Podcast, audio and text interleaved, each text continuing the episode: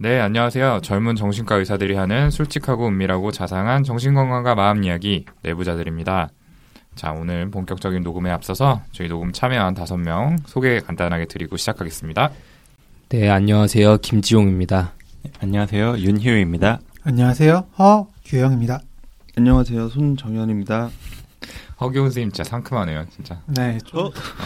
분위기 너무 좀 다운된 것 같아서 여기가 더, 조명이 어. 약간 좀 뭐랄까 아, 좀 그렇네. 에로틱하다고나 할까. 음, 전부터 허기영 선생님이 자기 소개할 때 좀 유난히 발랄하신 것 같아요. 저요? 음. 음, 이렇게라도 좀 어필을 해볼까요? 예, 아무튼 저는 이 시간 사회를 맡고 있는 우동훈이고요. 저희들 이제 2주 만에 만나는 건데 다들 좀 어떻게 지내셨어요? 특히 여기 윤희 선생님 저번 녹음에는 불참하셨는데 조금 무서운 곳에 잡혀갔다 오셨다는 소문이 있던데요. 아니 그때 분명히 일 때문에 못 온다고 얘기를 했었는데 완전히 퇴출된 것 같이 이야기해가지고 좀 서운했어요. 아, 1인 방송 이야기 같은 건 농담으로 했었던 건데 완전 진지하게 받아들이셔서 정말 무섭더라고요. 당연히 저희도 이렇게 농담으로 얘기한 건데 진지하게 받아들이는 건 역시 윤희우 선생님 전문인 것 같아요. 지금 표정 장난 아니었어요, 진짜. 울먹이시는 것 같은데. 지금 직전까지 갔다가 무산돼서. 아 마지못해 돌아오신 거죠? 음, 네. 아 그러니까 방송 나온 거 듣고 윤희우 선생님이 잡담하는 게 1인 방송한다는 이야기뿐이어서 노잼이었다. 라고 이제 풍서체로 카톡 보내셨잖아요. 아니, 완전 무섭게. 아니, 카톡에 무슨 궁서체가 된다 그래요, 진짜. 말 한마디를 못 던지겠네. 혹시 음성 지원은 됐던 거 아닌가요? 음성 보내서 보냈어요. 다들 머릿속에 지금 그 목소리로 들었잖아요. 아, 그러니까요. 네. 아, 근데 지금 희 표정이 어, 너무 진지해지는 것 같은데. 진지 컨셉은 원래 제 거니까 뭐 넘보지 마시고 저도 사실 퇴출이라서 지금 캐릭터 살려야 되는데 알고 계시네요. 네. 걱정이 많네요. 같이 할까? 둘이서? 아, 같이. 아, 저번에 이인 방송 얘기 한 번 나왔잖아요. 두 분이서 어. 그 송은이 김숙의 아. 언니 라디오 이런 것처럼. 그 비유를 듣고 조금 안 될 것 같다는 생각이 들었는데. 전부터 조금 그 두 분을 약간 싫어하시는 것 같더라고요. 할 말하 아닙니다. 와, 와. 몇 살이세요? 암튼. 아, 말 조심해야지. 편집 안 하면 또다 내보낼 테니까. 네, 뭐또 그대로 나갈 거예요. 이제 이거 마법의 멘트잖아요. 편집 언급하면 그거 무조건 나와. 그러니까요. 야, 이건 진짜 내가 할 어. 거니까 괜찮아요. 날 것 그대로 나갈 예정이고요.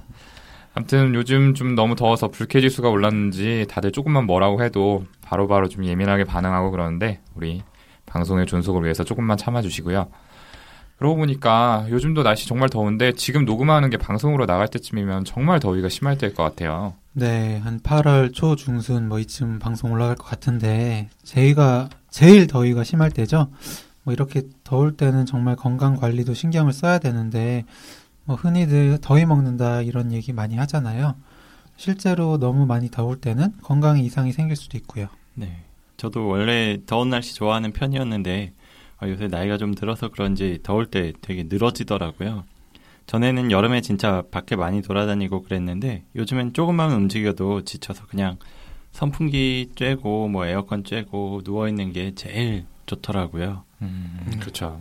저는 요즘에 참 잘 못 잘 때가 많아요. 에어컨을 계속 켤 수도 없고 또 추우니까 자다 깨다 하면서 밤새 잠을 설치는 날 좀 많은 것 같아요. 음, 음 그렇죠, 그렇죠. 좀 계속 켜놓고 있자니 좀 춥고 끄면은 네. 바로 음. 좀 더워져가지고 네. 막 습하고 맞아요. 그래서 좀 힘들던데 네.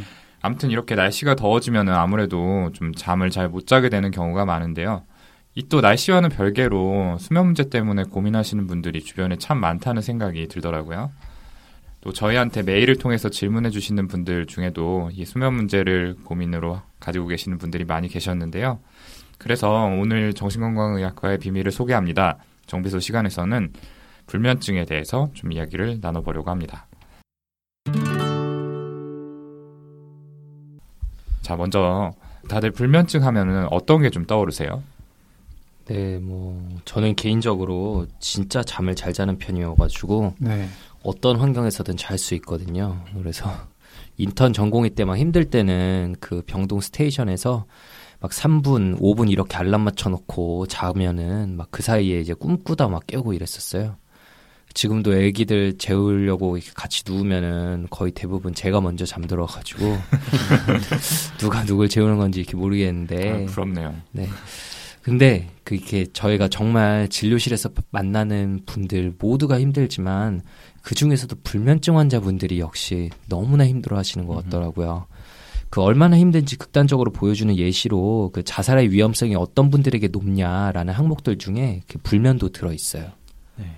그리고 저는 불면증 하면 여러 가지 노래들이 좀 생각이 나는데요. 그 중에서 버스커버스커의 서울 사람들의 한 구절이 떠올라요. 매일 잠못 이룰 서울 사람 네? 노래할 때가요. 네. 어, 지금 목 네. 다듬으셨어요. 아, 아, 지금 이제 그냥 네. 가사만 읽으려다가 노래 해야겠다 싶어서. 음. 매일 잠 못 이룰 서울 사람들 미술 잃어버린 친구들. 어, 오늘 진짜 제가 편집할게요. 아, 연기 내셨네요. 아, 잘 잘하는데. 어, 잘하셨는데. 평소보다 잘하는데요. 네. 와. 아니, 이 대목이 아무튼 떠오르는데 잠 못 자고 미소를 잃어버리는 게 어느 한 개인의 문제가 아니라 서울 사람들의 문제라고 노래하는 거잖아요. 뭐 야근을 해야 돼서 드럼 쳐야 돼서 놀러 가야 돼서 잠을 줄이는 거죠. 그러다 보니까 매일 타이어드하다는 가사인데 너무 와닿았어요. 다들 비슷한 경험 해보셨을 거예요. 일 때문이든 뭐 놀기 위해서든 잠 줄여가면서 뭔가 하고 그 다음엔 피곤해지고 그런 경험이요. 근데 그 윤유 선생님 다음 얘기가 잘 안 들어오고 계속 윤유 선생님 노래만 머릿속에 청취자분들도 비슷한 상황이 될 것 같은데 그러니까 네. 우리 어제 얘기하면서 아 이 부분 이유가 노래로 하면은 좀 수능 금지곡처럼 계속 귀에서 맴돌 것 같다 링딩동 뭐 이런 것처럼. 그러니까 계속 막. 매일 잠 못 이루겠네요 정말. 아 약간 진짜 멍해져가지고. 음. 이 편집하시는 분 이 부분만 좀 따로 잘라가지고 mp3 파일로 좀 만들어 주시면 안 돼요? 저희 intro outro 음악으로. 계속 나오게. 잃어버린 친구들. 아, 아. 아무튼 얘기 계속 하죠. 네. 네. 아저 얘기를 잖아요. 네. 그죠 이제 저희 의사들도 뭐 당직 근무도 많고 또 이제 뭐 발표할 게 있어서 밤새 가면서 뭐 잠 안 자고 일한 경험 정말 많잖아요. 저는 지용이 형처럼 이제 저도 진짜 잠이 많은 스타일이거든요.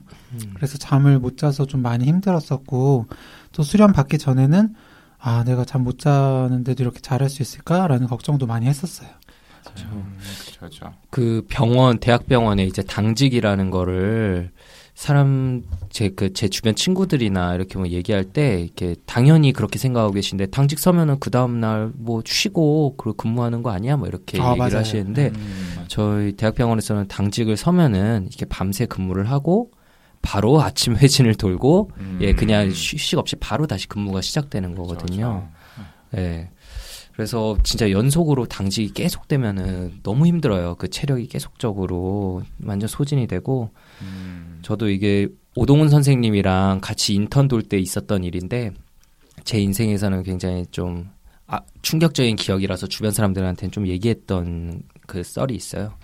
정형외과 인턴 돌 때 이렇게 한 번은 아, 너무 피곤할 때였는데 거의 뭐 1, 2주 연속 매일 1시간씩 자고 이래가지고 너무 피곤할 때였는데 사이다가 너무 먹고 싶어가지고 진짜 졸린데도 엘리베이터를 타고 편의점에 내려가가지고 딱 사이다를 가져온 다음에 침대에 앉아서 탁 따서 먹는다. 아, 너무 맛있는 거예요. 근데 마시다가 잠들어가지고 옷에 다 아, 쏟아가지고 진짜, 아, 진짜 그때 힘들었죠, 네. 진짜. 아, 진짜 힘들었던 기억이 나네요. 야, 하여튼 옛날 생각하니까 예, 저도 음. 힘들었던 기억이 많이 나고요. 근데 꼭 이제 저희 뭐 의사들만 그런 게 아니라 다른 일을 하는 친구들도 마찬가지잖아요. 뭐 어떤 일을 하더라도 뭐 야근을 한다든지 또 집에 일을 가져가서 하는 경우도 많고요. 음, 그쵸, 정말 그쵸. 잠이 항상 부족한 것 같아요. 그러다 보면 또 다음날 피곤해서 업무 효율이 떨어지니까 더 또 다음날 일 또 늦게까지 해야 되고 악순환이 반복되죠. 네, 맞아요. 병원에서 근무해본 사람들은 다 공감할 만한 얘기인 것 같은데 문제는 이렇게 잠을 줄여가면서 일하는 게 실제로 일을 잘 하고 많이 하는데 도움이 되진 않는다는 점이죠. 오히려 잠을 안 자고 피곤한 상태에서 하면 더 위험한 상황이 생길 수가 있고요. 그렇죠. 음. 작년하고 올해 그 고속도로에서 버스가 승용차 들이받아서 여러 명 사망한 사고도 그렇지만은 맞아. 졸음운전 때문에 1년 동안 사망자가 한 120명 정도 평균 생긴다고 하고 사고 건수는 총 2,500건 정도라고 하거든요. 거의 하루에 7건 정도 이 졸음 때문에 교통사고가 일어난다는 거죠. 고속도로에서 시속 100km 정도로 달릴 때 1초 동안 졸면 거의 30m를 주행하게 된다고 하니까 정말 음. 큰 사고가 나기 쉽잖아요. 음. 뭐 운전이라고 하는 게 극단적인 사례기는 한데 그거 말고도 이제 사람이 잠을 많이 못 잔 상태에서 일을 하면 인지 기능이 떨어지거나 판단 실수를 하는 경우는 정말 흔하게 생깁니다. 맞아요. 그렇죠. 병원에서도 솔직히 뭐 스크럽 서고 할 때 저희 인턴 네. 때 학생 때도 뭐 병원에서 졸은 적 좀 있잖아요. 충격적인 얘기지만 수술하다가 네. 졸 수가 있죠. 네. 뒤에서 이렇게 관람하고 있다가도 좀 음. 졸고 이런 일들이 있었는데 근데 네. 이렇게 피곤해서 인지 기능이 떨어지는 것 이외에도 그 장기간 수면 부족이 이렇게 누적으로 쌓이면은 신체적으로 여러 면에서 건강을 해칠 수가 있어요. 그러니까 우선 잠을 충분히 못 자면 비만이 생길 수가 있는데 어, 제가 어떤 뭐 특정 전공과를 비난하고자 하는 건 아닌데, 이렇게 병원에서 저희가 대표적으로 힘든 과 선생님들을 보면은 좀 특징적인 체형을 가지신 경우들이 많더라고요. 아, 옛날부터 궁금했던 게, 아, 정말 너무 힘든 과라서 잘 드시지도 못하는 것 같은데, 왜 살이 찔까라는 생각이 옛날에도 궁금했었어요. 근데 이게 뇌에서 식욕을 조절하는 호르몬들이 있는데, 잠이 부족해지면 그렐린이라는 호르몬은 늘어나고 렙틴이라는 호르몬은 줄어들고 이러면서 식욕이 늘어나게 된다고 해요. 저희도 뭐 생각해 보면 밤 늦게까지 일할 때나 뭐 당직 때가 되면은 당연히 뭐 야식 땡기고 예, 의국 냉장고에 있는 거 꺼내 먹고 뭐 시켜 먹고 이런 경험들 많이 있잖아요. 맞아요. 저도 레지던트 때 한 10kg 정도 쪘을 때가 있었는데 그게 다 이 호르몬 때문이지 제가 많이 먹어서 그런 건 아니었잖아요. 많이 먹어. 예, 많이 먹어서 그런 거죠. 얘기를 잘 안 들으신 것 같은데 어쨌거나 많이 먹은 거잖아요. 보통 뭐 1년 차 때, 2년 차 때 오히려 살이 쪘다가 3, 4년 차 때 좀 시간이 생기면 음, 운동하면서 살 빼고 이러죠. 저도 네. 한 10kg 쪘다가 네. 뺐던 네. 것 같아요. 음. 아무튼 그렇게 뭐 불규칙하게 지내고 또 그 와중에 야식도 많이 먹고 하다 보면은 비만도 생길 수 있고 뭐 당연히 고혈압이나 당뇨 같은 대사성 질환도 이렇게 따라올 수가 있겠죠. 그리고 이렇게 수면이 부족한 상태가 장기간 지속이 되게 되면은 뭐좀 심각한 이야기지만 유방암에 걸릴 확률도 올라간다는 이야기가 있습니다. 이 유방암은 특징적으로 에스트로겐이라고 하는 여성 호르몬의 영향을 많이 받는 질환인데요. 늦게까지 밝은 빛을 받거나 해서 멜라토닌이 충분히 분비되지 못하고 수면도 부족한 상태가 지속이 되면 이 에스트로겐의 분비에도 이상이 생기면서 유방암의 위험성이 높아진다는 연구 결과가 있습니다. 네, 물론 지금까지 이야기한 것들은 뭐 일이든지 아니면 다른 이유 때문에 잠을 충분히 못 잘 때 일어나는 일들이긴 하지만 근데 불면증으로 한정지어서 이야기를 해도 역시나 우리에게 나쁜 영향을 미치는 건 마찬가지예요. 어쩌면 오히려 오래 지속되는 불면증이 더 문제가 될 수 있어요. 뭐 야근이나 뭐 밤늦게까지 놀다가 잠을 적게 잔 경우엔 뭐 주말에 몰아서 잠을 잔다든지 아니면 야근이 좀 줄어든 시기에는 잠을 잘 자기도 하는데 불면증은 이렇게 잠을 잘 시간은 있는데도 잠들지 못해서 결과적으로 수면 시간이 부족한 상태가 지속되는 거거든요. 네, 그렇죠. 이 불면증이 있는 분들은 잠잘 시간이 절대적으로 부족한 것보다도 자려고 누웠는데 잠이 안 와요. 뭐 잠이 들기는 하는데 자꾸 깨요. 새벽에 일찍 깨면은 다시 잠들지를 못해요. 뭐 이렇게 이야기하시는 경우가 더 많죠. 결국 대부분은 잠을 충분히 깊게 못 자는 게 문제라고 이렇게 느낀다는 건데요. 여튼 잠을 잘 자지 못했을 때 신체에 미칠 수 있는 여러 가지 영향으로 이야기를 시작을 해봤는데 그러면 이 잠, 수면이라는 게 대체 어떤 구조로 이루어져 있는 현상인지 이거를 좀 간단히 짚어보고 넘어가도록 하겠습니다. 네. 그 수면의 구조 말씀하셨는데 제가 좀 얘기를 해볼게요. 사람의 수면은 다섯 단계로 나눌 수가 있습니다. 1단계는 정말 얕은 잠이죠. 잠들까 말까 한 그런 순간이라고 보시면 되는데 막 잠에 드는 그 느낌 있잖아요. 음. 사담인데 제 사촌 형은 그 잠 드는 그 느낌이 좋아서 5분마다 알람을 맞춰놓고 잠 들었다가 스르르 다시 깨고 스르르 깨고 그걸 반복을 해요. 특이하시네. 네. 네. 원래, 이런 거 친구 얘기하면은 보통 본, 자기 얘기인 거 같아요. 허경생하고 많이 어울리는 얘기인 것 같아요. 네. 잠을 빨리 들 수는 있지만 그 알람 아마 못 들었을 겁니다. 저는. 네. 1단계에서 깨어나면 잠든 건지 아닌지 모르지만 뭐 2단계부터는 좀 이제 확실히 잠이라고 할 수 있는 그런 깨면 잠들었다는 사실 기억할 수 있는 그 정도고요. 1단계, 2단계 여기까지를 보통 얕은 잠이라고 하고요.